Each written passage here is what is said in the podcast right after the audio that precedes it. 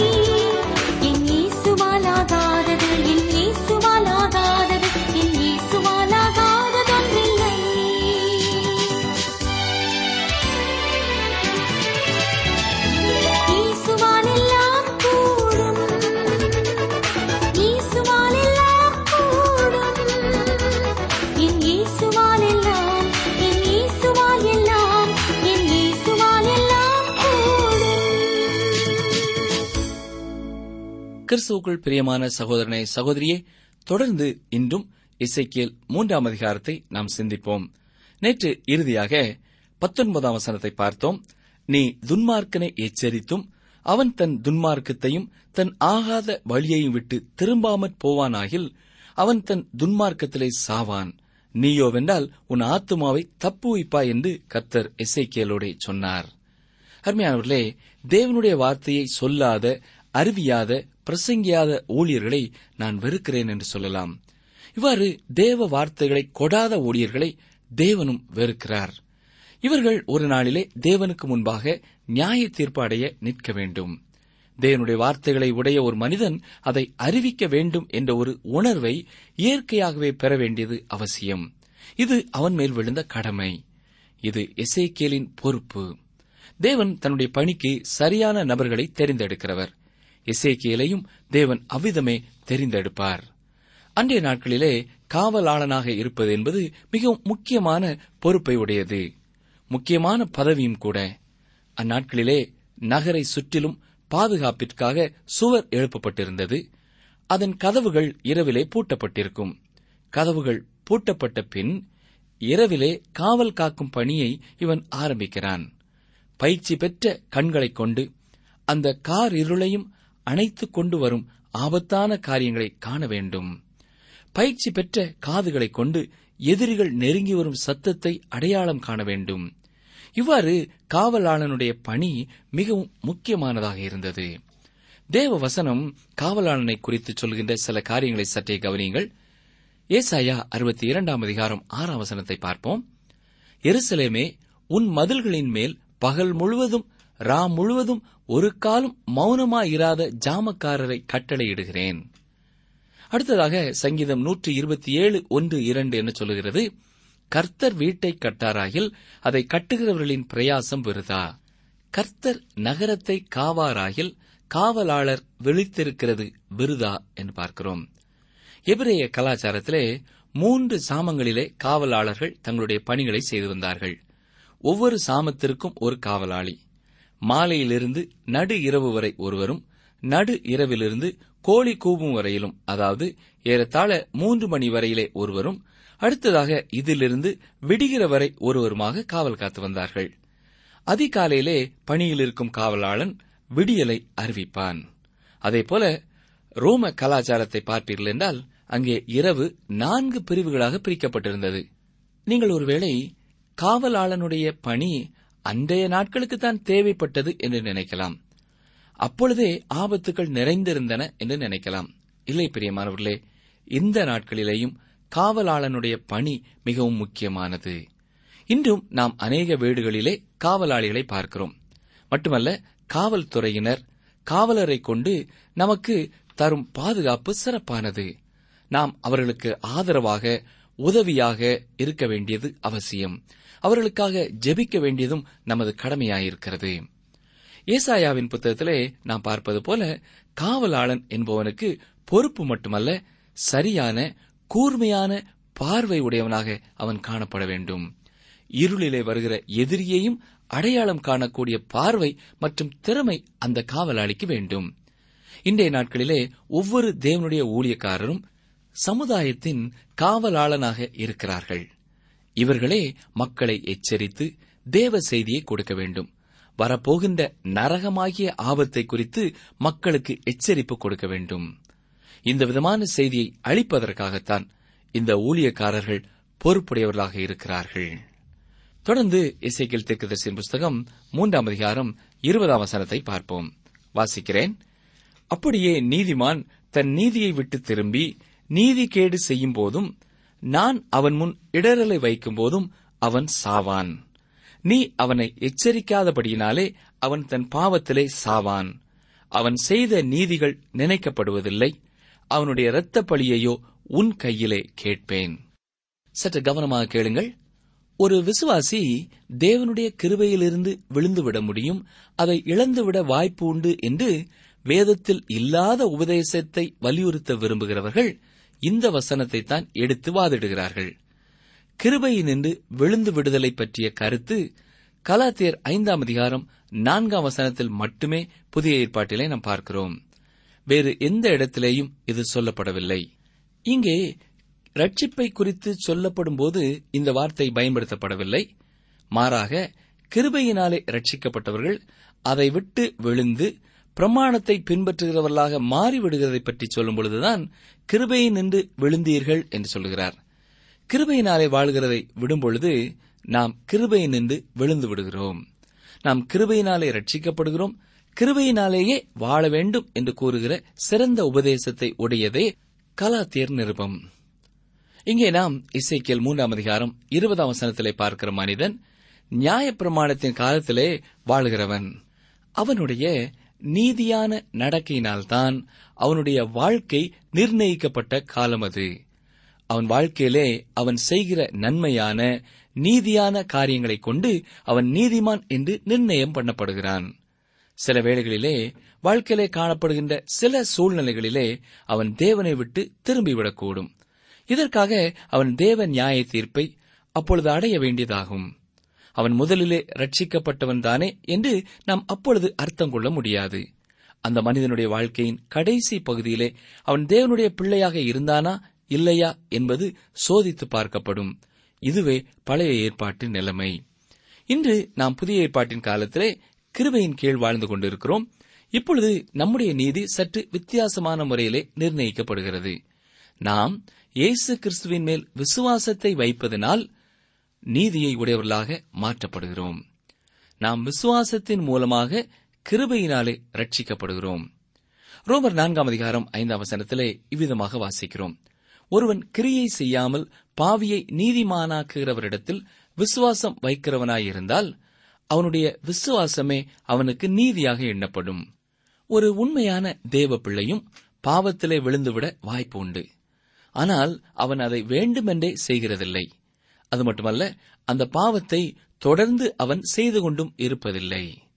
ஒன்றியோவான் மூன்றாம் அதிகாரம் ஒன்பதாம் வசனத்தில் என்ன வாசிக்கிறோம்? தேவனால் பிறந்த எவனும் பாவம் செய்யான். ஒருவேளை ஒரு விசுவாசியானவன் பாவத்திலே விழுந்து விட்டாலும் அவன் அதிலே இருந்து வெளியே வர கிருபையாக தேவன் செயல்படுகிறார். அதற்கு வழிகள் உண்டு. அந்த விசுவாசிக்காக தேவனிடத்திலே நீதிபரராயிருக்கிற இயேசு கிறிஸ்து பரிந்து பேசுகிறார் என்று வேதம் சொல்லுகிறது. ஆகவே ஒருவேளை நாம் பாவத்திலே விழுந்து விட்டாலும் நாம் பாவ அறிக்கை செய்து பாவத்தை விட்டு விடுதலின் மூலமாக அவரிடத்திலே வந்துவிட முடியும். இங்கே இசைக்கியல் புஸ்தகத்திலே நாம் பார்க்கிற காரியம் நியாயப்பிரமாணத்தின் கீழ் வாழ்கின்ற மனிதனை குறித்து அதிகம் வலியுறுத்தி கூறவில்லை. மாறாக காவலாளனுடைய பொறுப்பை குறித்தே அதிகம் வலியுறுத்தப்படுகிறது. தன்னுடைய நற்கிரியைகளை விட்டுவிட்டு தீய வழிக்கு போகிறவனை ஒரு காவலாளனாக இருந்து இசைக்கியல் எச்சரிக்கை செய்ய வேண்டும் என்றே இங்கே வலியுறுத்தப்படுகிறது. இசைக்கியல் மூன்றாம் அதிகாரம் இருபத்தி இரண்டாம் வசனத்தை பாருங்கள். அவ்விடத்திலே கர்த்தருடைய கரம் என்மேல் அமர்ந்தது. அவர் நீ எழுந்திருந்து பள்ளத்தாக்குக்கு புறப்பட்டு போ அங்கே உன்னுடனே பேசுவேன் என்றார். இசைக்கேல் ஒரு காவலாளனாக இருக்க வேண்டும் என்று தேவன் சொன்ன பிறகு இப்பொழுது அவர்களை விட்டு வரும்படியாக அவர் கூறுகிறார். இசைக்கேல் தீர்க்கதரிசி அவர்கள் மத்தியிலே ஏழு நாட்கள் அமர்ந்திருந்து அவர்கள் எவ்வளவு தூரத்திற்கு விசுவாச துரோகத்திற்கு உட்பட்டு தேவனை விட்டு விலகி விட்டார்கள் என்பதை அறிந்து பிரமித்தவராக காணப்பட்டார். இப்பொழுது தேவன் அவர்களை விட்டுவிட்டு பள்ளத்தாக்கிற்கு வரும்படியாக அழைக்கிறார். வசனம் இருபத்தி மூன்று பாருங்கள். அப்படியே நான் எழுந்திருந்து பள்ளத்தாக்குக்கு புறப்பட்டு போனேன். இதோ கேபார் நதி அண்டையிலே நான் கண்ட மகிமைக்கு சரியாக அங்கே கர்த்தருடைய மகிமை விளங்கினது. அப்பொழுது நான் முகங்குப்புற விழுந்தேன். இங்கே கர்த்தருடைய மகிமையை குறித்து மீண்டுமாய் பார்க்கிறோம். இசைக்கியல் புஸ்தகத்திலே மகிமையை குறித்து அடிக்கடியாக சொல்லப்படுவதை நீங்கள் பார்க்கலாம். சரி மகிமை என்றால் என்ன? சிலர் சொல்லுகிறார்கள் மகிமை என்பது நாம் காண முடியாத ஒன்று. அது நாம் தொட முடியாத ஒன்று என்று சொல்கிறார்கள். இது தவறு பிரியமானவர்களே. மகிமை என்பது நம்முடைய ஐந்து புலன் உணர்வுகளிலும் உண்டாக்குகின்ற ஒரு உணர்வாகும். மேலும் மகிமைக்கு ஒரு அளவு இருக்கிறது. அது எவ்வளவு பெரியது? இது நீளமானதா அல்லது சதுரமானதா அல்லது வட்டமானதா? அதாவது மகிமையானது வானத்தைப் போன்று முடிவில்லாத அளவை உடையது. சங்கீதம் பத்தொன்பது ஒன்று என்ன சொல்கிறது? வானங்கள் தேவனுடைய மகிமையை வெளிப்படுத்துகிறது. ஆகாய விரிவு அவருடைய கரங்களின் கிரியையை அறிவிக்கிறது. நீங்களும் நானும் வாழ்கின்ற இந்த உலகத்திலேயே தேவனுடைய மகிமை காணப்படக்கூடியதாக இருக்கிறது. மேலும் மகிமை அழகை உடையதாக இருக்கிறது. ஏசாயா இருபத்தி எட்டு ஒன்று என்ன சொல்லுகிறது? அலங்கார ஜோடிப்பு வாடி போகும் புஷ்பமே. அலங்கார ஜோடிப்பு என்பதற்கு மகிமையான அழகு என்று அர்த்தமாகும். ஆகவே மகிமை என்பது அழகானதாயிருக்கிறது பரலோகம் ஒரு அழகான இடமாயிருக்கிறது மகிமை அலங்காரமாயிருக்கும் ஏசாயா அறுபத்தி மூன்று ஒன்றிலே என்ன பார்க்கிறோம்? மகத்துவமாய் உடுத்தியிருக்கிறவராகவும் என்று வாசிக்கிறோம். இந்த மகத்துவம் என்பது மகிமையை குறிக்கிறது. ஆம் தேவன் மகிமையாய் உடுத்தியிருக்கிறவர். இதிலே ராஜ கம்பீரம் இருக்கிறது. சங்கீதம் எட்டு ஒன்றிலே என்ன வாசிக்கிறோம்? எங்கள் ஆண்டவராகிய கர்த்தாவே உம்முடைய நாமம் பூமி எங்கும் எவ்வளவு மேன்மை உள்ளதாயிருக்கிறது. உம்முடைய மகத்துவத்தை வானங்களுக்கு மேலாக வைத்தீர். இது தேவனுடைய மாட்சிமையை வெளிப்படுத்துகிறது. இது பிரகாசமும் வெளிச்சமுமானது. விலையேற பெற்றதும் சுத்தமுமானதாயிருக்கிறது. இறுதியாக மகிமை என்பது கனத்தையும் மகத்துவத்தையும் உடையதாக இருக்கிறது. தானியல் தீர்க்கதரிசியின் புஸ்தகம் ஐந்தாம் அதிகாரம் பதினெட்டாம் வசனத்திலே தானியல் பெல்ஷாத்சார் ராஜாவை பார்த்து சொல்லும் பொழுது ராஜாவே உன்னதமான தேவன் உம்முடைய பிதாவாகிய நேபுகாப் நேச்சாருக்கு ராஜ்யத்தையும் மகத்துவத்தையும் கனத்தையும் மகிமையையும் கொடுத்தார் என்று சொல்கிறார். தேவனுடைய பெயரிலே அவருடைய கனமும் மகிமையும் இருக்கிறது. இசைக்கேல் தேவனுடைய மகிமையை கண்டான். அடுத்ததாக இசைக்கேல் மூன்றாம் அதிகாரம் இருபத்தி நான்கு இருபத்தி ஐந்தாம் வசனங்களை பாருங்கள். இதற்கு வழக்கமாக சொல்லப்படுகிற விளக்கம் என்னவென்றால் எதிராளிகள் இசைக்கேலை கட்டிவிட்டார்கள். அவ்வாறு கட்டுவதன் மூலம் இசைக்கேலை வெளியே கொண்டு போக முடியும் என்பதனாலே அவர்கள் கட்டினார்கள். இருந்த போதிலும் அந்த வீட்டிலேயே இருந்துவிட விரும்பினார். அவர்கள் இசைக்கியலை கட்டியிருந்த போதும் இசைக்கியல் அவர்களுடன் செல்லவில்லை. அநேக காரியங்களை சொல்வதை விட தேவன் கொடுத்த செய்தியை ஊமையை இசைக்கியல் நடித்து காட்டுகிறார். அவைகளிலே இதுவும் ஒன்று. அவர் தன் வீட்டிற்குள்ளே சென்று தன்னை அடைத்துக் கொண்டு என்று பார்க்கிறோம். ஏன் அவ்வாறு செய்தார்? இந்த கலகக்கார மக்களை தேவன் கைவிட்டு விட்டார் என்பதை காண்பிப்பதற்காகவே அவ்வாறு செய்தார். இப்பொழுது இசைக்கல் மூன்றாம் அதிகாரம் இருபத்தி ஆறு இருபத்தி ஏழாம் வசனங்களை பாருங்கள். நான் உன் நாவை உன் மேல் வாயோடே ஒட்டிக்கொள்ள பண்ணுவேன். நீ அவர்களை கடிந்து கொள்ளுகிற மனுஷனாயிராமல் ஊமையனாயிருப்பாய். அவர்கள் கலக வீட்டார் நான் உன்னோடே பேசும்போது உன் வாயை திறப்பேன்.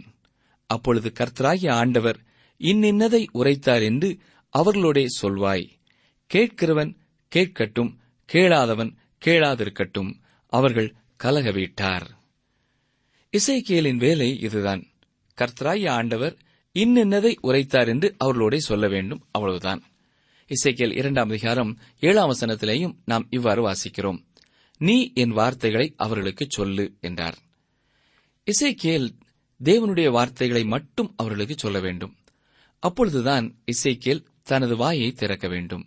மற்ற நேரங்களிலே அவர் ஊமையாக இருப்பார். அவர் தேவனுடைய வசனத்தை மட்டுமே பேச வேண்டும் அவர்களுக்கு கொடுக்க வேண்டும்.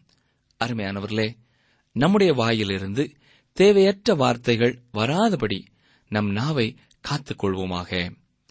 எபேசியர் நான்காம் அதிகாரம் இருபத்தி ஒன்பதாம் வசனத்திலே பார்க்கிறபடி கெட்ட வார்த்தை ஒன்றும் உங்கள் வாயிலிருந்து புறப்பட வேண்டாம். பக்தி விருத்திக்கு ஏதுவான நல்ல வார்த்தை உண்டானால் அதையே கேட்கிறவர்களுக்கு பிரயோஜனம் உண்டாகும்படி பேசுங்கள் என்று பார்க்கிறோம். தொடர்ந்து இசைக்கியல் நான்காம் அதிகாரத்திற்குள்ளே கடந்து வருகிறோம். இசைக்கியல் நான்கு மற்றும் ஐந்தாம் அதிகாரங்களிலே இசைக்கியல் சில அடையாளங்களை பயன்படுத்துகிறார். அது மட்டுமல்ல சில ஊமைகளை தேவனுடைய செய்தியை தானே மக்கள் முன்பு நடித்து காட்டுகிறார். இந்த காலகட்டத்திலே எருசலேம் அளிக்கப்படவில்லை பொய் தீர்க்கதரிசிகள் இந்த காலகட்டத்திலே அநேக பொய்யான தீர்க்க தரிசனங்களை சொன்னார்கள். அவர்களுக்கு சமாதானம் உண்டாயிருக்கும் என்றும் சிறையிருப்பிலே இருப்பவர்கள் வெகு விரைவிலே எருசலேமிற்கு திரும்பி வருவார்கள் என்றும் பொய் தீர்க்க தரிசனம் உரைத்தார்கள்.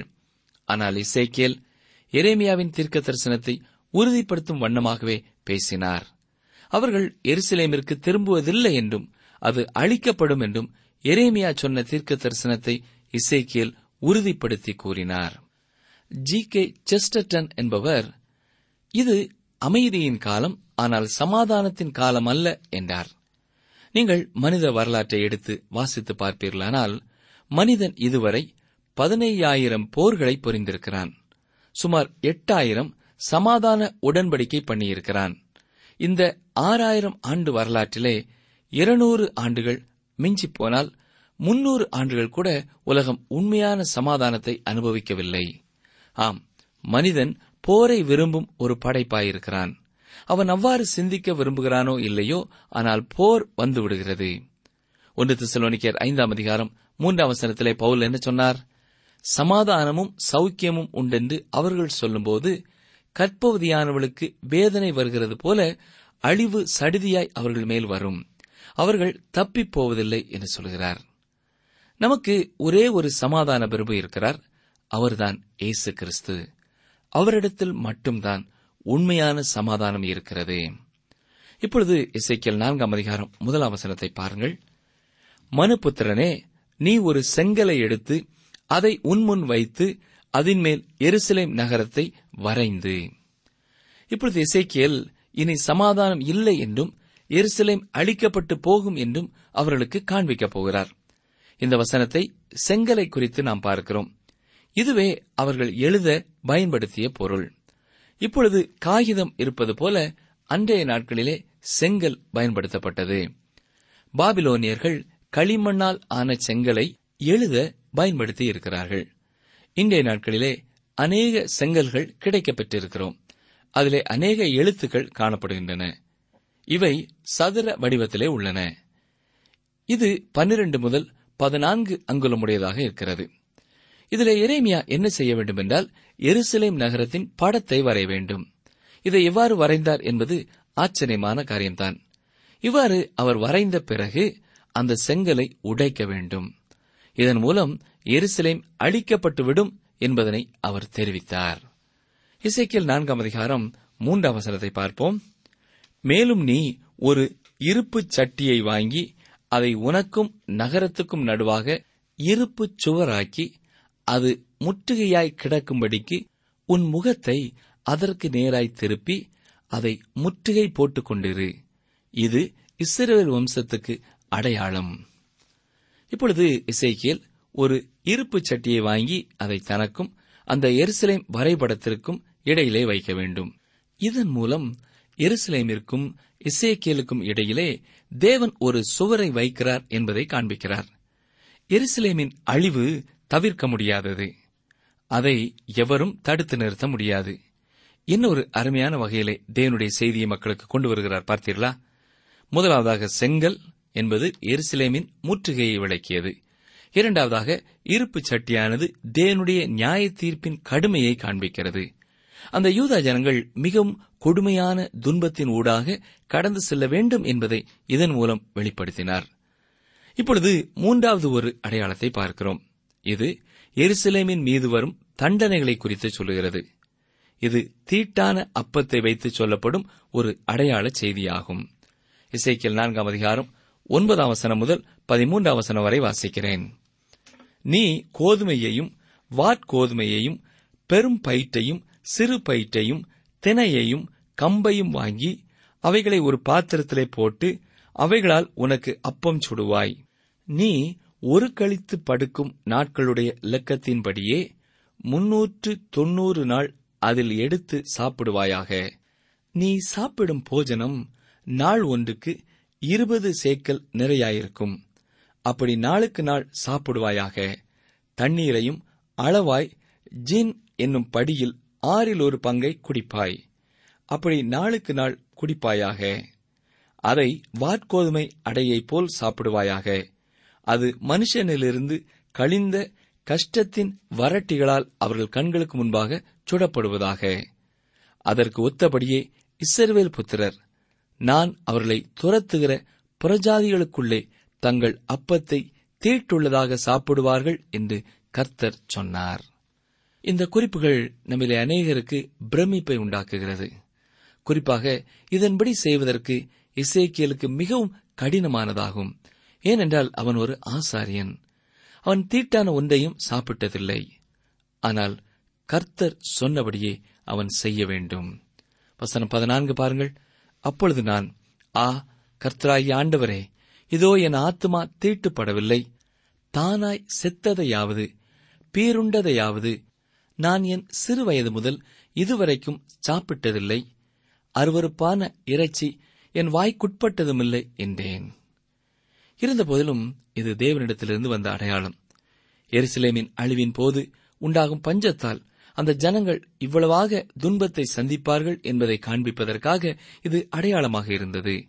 பொய் தீர்க்கதரிசிகளின் தொடர்ந்த பொய்யான தீர்க்க தரிசனங்களால் வாக்குத்தத்தங்கள் மத்தியிலேயும் அந்த நகரமும் மக்களும் அழிவை காணப்போகிறார்கள் இந்த பலதரப்பட்ட அடையாளங்கள் வர இருக்கின்ற கொடுமையான காலத்தை அவர்களுக்கு விளக்குகிறதாயிருந்தது இதனை அடுத்து நாம் இசைக்கில் ஐந்தாம் அதிகாரத்தை தியானிக்க வேண்டும். இந்த அதிகாரமும் இசைக்கில் மற்றொரு அடையாளத்திற்கு நடித்து காண்பிப்பதோடு ஆரம்பமாகிறது. பாருங்கள் இசைக்கில் ஐந்தாம் அதிகாரம் முதல் மூன்று வசனங்கள். பின்னும் அவர் மனுபுத்திரனே சவரகன் கத்தியாகிய கருக்கான கத்தியை வாங்கி அதனால் உன் தலையையும் உன் தாடியையும் சிரைத்துக் கொண்டு பின்பு நெருக்கும் தராசை எடுத்து அந்த மயிரை பங்கிடக் கடவாய்.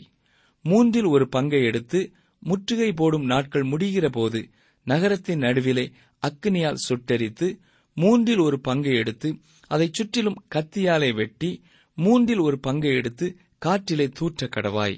அவைகளின் பின்னாக நான் பட்டயத்தை உருவுவேன். அதில் கொஞ்ச மாத்திரம் எடுத்து அதை உன் வஸ்திர தோரங்களில் முடிந்து வைப்பாயாக. இது ஒருவேளை இன்றைய நாட்களிலே பொருட்களை விளம்பரப்படுத்துவதற்கான நிகழ்ச்சி போல இருக்கலாம். இசைக்கியல் செய்வதின் அர்த்தம் என்ன? இசைக்கியல் தன்னுடைய தலையை மொட்டையடித்துக் கொள்ள வேண்டும் தாடியை சிரைத்துக் கொள்ள வேண்டும். இது அந்நாட்களிலே ஆசாரியர்கள் செய்வது வழக்கத்திற்கு மாறானது. இசைக்கியல் இவ்விதமாக செய்ய ஆரம்பித்தவுடன் மக்கள் எல்லாரும் அந்த நிகழ்ச்சியை பார்ப்பதற்காக அவரை சுற்றிலும் கூடியிருப்பார்கள். இவ்வாறு அவர் தன் முடியை சிரைத்துக் கொண்ட பிறகு அதை மூன்று பகுதிகளாக கவனமாக பிரித்தார். அதில் மூன்றில் ஒரு பங்கை எடுத்து நகரத்தின் நடுவிலே அக்கினியால் சுட்டரித்தார். நகரம் முற்றுகையிடப்பட்டு சுட்டரிக்கப்படும் போது மக்கள் தீக்கிரையாவார்கள் என்பதை இது அடையாளப்படுத்தியது. அவ்விதமே துல்லியமாக அது நடந்தேறியது. இரண்டாவதாக மூன்றில் ஒரு பங்கை எடுத்து அதை சுற்றிலும் கத்தியால் வெட்டிவிட வேண்டும் என்று தேவன் கூறினார். இதுவும் நகரம் முற்றுகையிடப்பட்டு அழிக்கப்படும் போது அங்கே வாழ்ந்த மக்களால் பலர் பட்டயத்தாலே கொல்லப்படுவார்கள் என்பதை குறிக்கிறது. இவ்விதமே நிறைவேறியது என்பதை நாம் அறிந்திருக்கிறோம். இறுதியான மூன்றில் ஒரு பங்கு காற்றிலே பறக்க விடப்பட்டது என்று பார்க்கிறோம். இது மக்கள் சிதறடிக்கப்பட்டதை குறிக்கிறது. இது எரேமியாவை கூட்டிக் கொண்டு எகிப்திற்கு போன யூதா ஜனங்களையும் குறிக்கிறது. இந்த முடியிலே கொஞ்சத்தை எடுத்து இசைக்கியல் தன் வஸ்திர தோரங்களிலே முடிந்து வைத்தார் என்பதை பார்க்கிறோம். இவர்களே மீதியாயிருந்த யூத ஜனங்கள். இவர்களே எழுபது ஆண்டுகளுக்கு பின்னர் இஸ்ரவேலுக்கு திரும்பியவர்கள். எனவே தேவன் ஊமைகளாக சொன்ன காரியத்தை அந்த விதமாகவே நிறைவேற்றி முடித்தார் என்று பார்க்கிறோம். கிறிஸ்துவுக்குள் அருமையான சகோதரனே சகோதரியே ஒவ்வொரு காலகட்டத்திலேயும் கர்த்தர் ஒவ்வொரு விதமான ஊழியர்களை அனுப்புகிறார். ஒவ்வொரு விதமாய் சத்தியத்தை மக்களுக்கு கொடுக்கிறார். இசைக்கியல் தீர்க்கதரிசி பல காரியங்களை நடித்து காட்டி கர்த்தருடைய வசனத்தை மக்களுக்கு போதித்தார். இந்த நாட்களிலேயும் கர்த்தருக்காக நடிக்கும் துறையிலே பணியாற்றுகிற மனிதர்களை விசுவாசிகளை ஊழியர்களை ஊழியங்களை நாம் உற்சாகப்படுத்த வேண்டும் அவர்களுக்காக ஜெபிக்க வேண்டும். கர்த்தர் யாரிடத்திலே எவ்வண்ணமாய் பேச விரும்புகிறாரோ அவ்வண்ணமாய் அவர் பேசுகிறார். வேதவசனத்தை வாசிக்கும் பொழுது புரிந்து கொள்ள முடியாத அநேகர் நல்ல கிறிஸ்தவ திரைப்படங்களை பார்க்கும் பொழுது நல்ல நாடகங்களை பார்க்கும் பொழுது தூய ஆவியானவரின் மெல்லிய சத்தத்தை உணர்ந்து கொள்கிறார்கள். அப்படிப்பட்ட ஊழியங்களுக்காக ஜெபிக்க தீர்மானம் செய்வோமா? ஆண்டவர் நம் மூலமாக பாடல் வழியாக நாடகங்கள் வாயிலாக நல்ல திரைப்படங்கள் வாயிலாக பேசும் பொழுது அவருடைய சத்தத்திற்கு கீழ்ப்படிவோமா? ஜெபம் செய்வோம். எங்களை நேசிக்கிற எங்கள் நல்ல ஆண்டவரே இசைக்கியல் மூலமாய் கடினமான இருதயமுள்ள மக்களோடு பேச நீர் செய்தியை சொன்ன வகைகளுக்காக உமக்கு ஸ்தோத்திரம் செலுத்துகிறோம். இன்றும் நீர் பல்வேறு மக்களை பல வேறுபட்ட ஊடகங்கள் மூலமாய் சந்திப்பதற்காக உமக்கு ஸ்தோத்திரம் செலுத்துகிறோம். பற்பல விதமான ஊடகங்கள் வாயிலாக உம்முடைய வசனத்தை கொடுக்கும் மக்களுக்காக நாங்கள் வேண்டிக் கொள்கிறோம். அவர்களுக்கு தேவையான நல்ல ஞானத்தை தாரும். நல்ல பலனை தாரும் உம்முடைய கிருபைகளை தாரும். நீர் சொல்லும் சத்தத்தை கேட்கிற மக்கள் அதை புரிந்து கொள்ள பரிசுத்த ஆவியானவரே அவர்கள் இருதயத்திலே ஆழமாய் கிரியை செய்ய வேண்டும் என்று மீட்பர் இயேசு கிறிஸ்துவின் நாமத்தினாலே வேண்டிக் கொள்கிறோம் பிதாவே. ஆமேன். அன்பர்களே இன்றைய நிகழ்ச்சியை இத்துடன் நிறைவு செய்கிறோம். நீங்கள் உங்கள் கருத்துக்களை எங்களுக்கு எழுத வேண்டிய முகவரி வேத ஆராய்ச்சி டிரான்ஸ்வர் ரேடியோ தபால் பெட்டி எண் நூற்று முப்பத்தி நான்கு திருநெல்வேலி இரண்டு தமிழ்நாடு. எங்கள் தொலைபேசி எண்களை குறித்துக் கொள்ளுங்கள். ஒன்பது நான்கு நான்கு இரண்டு இரண்டு ஐந்து இரண்டு ஆறு இரண்டு ஏழு. மற்றும் ஒரு தொலைபேசி எண் ஒன்பது ஐந்து எட்டு ஐந்து நான்கு ஆறு பூஜ்ஜியம் நான்கு ஆறு பூஜ்ஜியம். எங்கள் இமெயில் முகவரி Tamil TTV at radio eight eight two dot com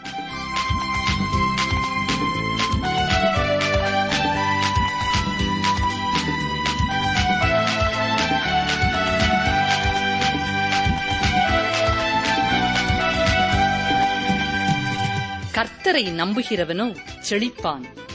நீதிமொழிகள் இருபத்தி எட்டு இருபத்தி ஐந்து. கர்த்தரை நம்புகிறவனோ செழிப்பான். நீதிமொழிகள் இருபத்தி எட்டு இருபத்தி ஐந்து.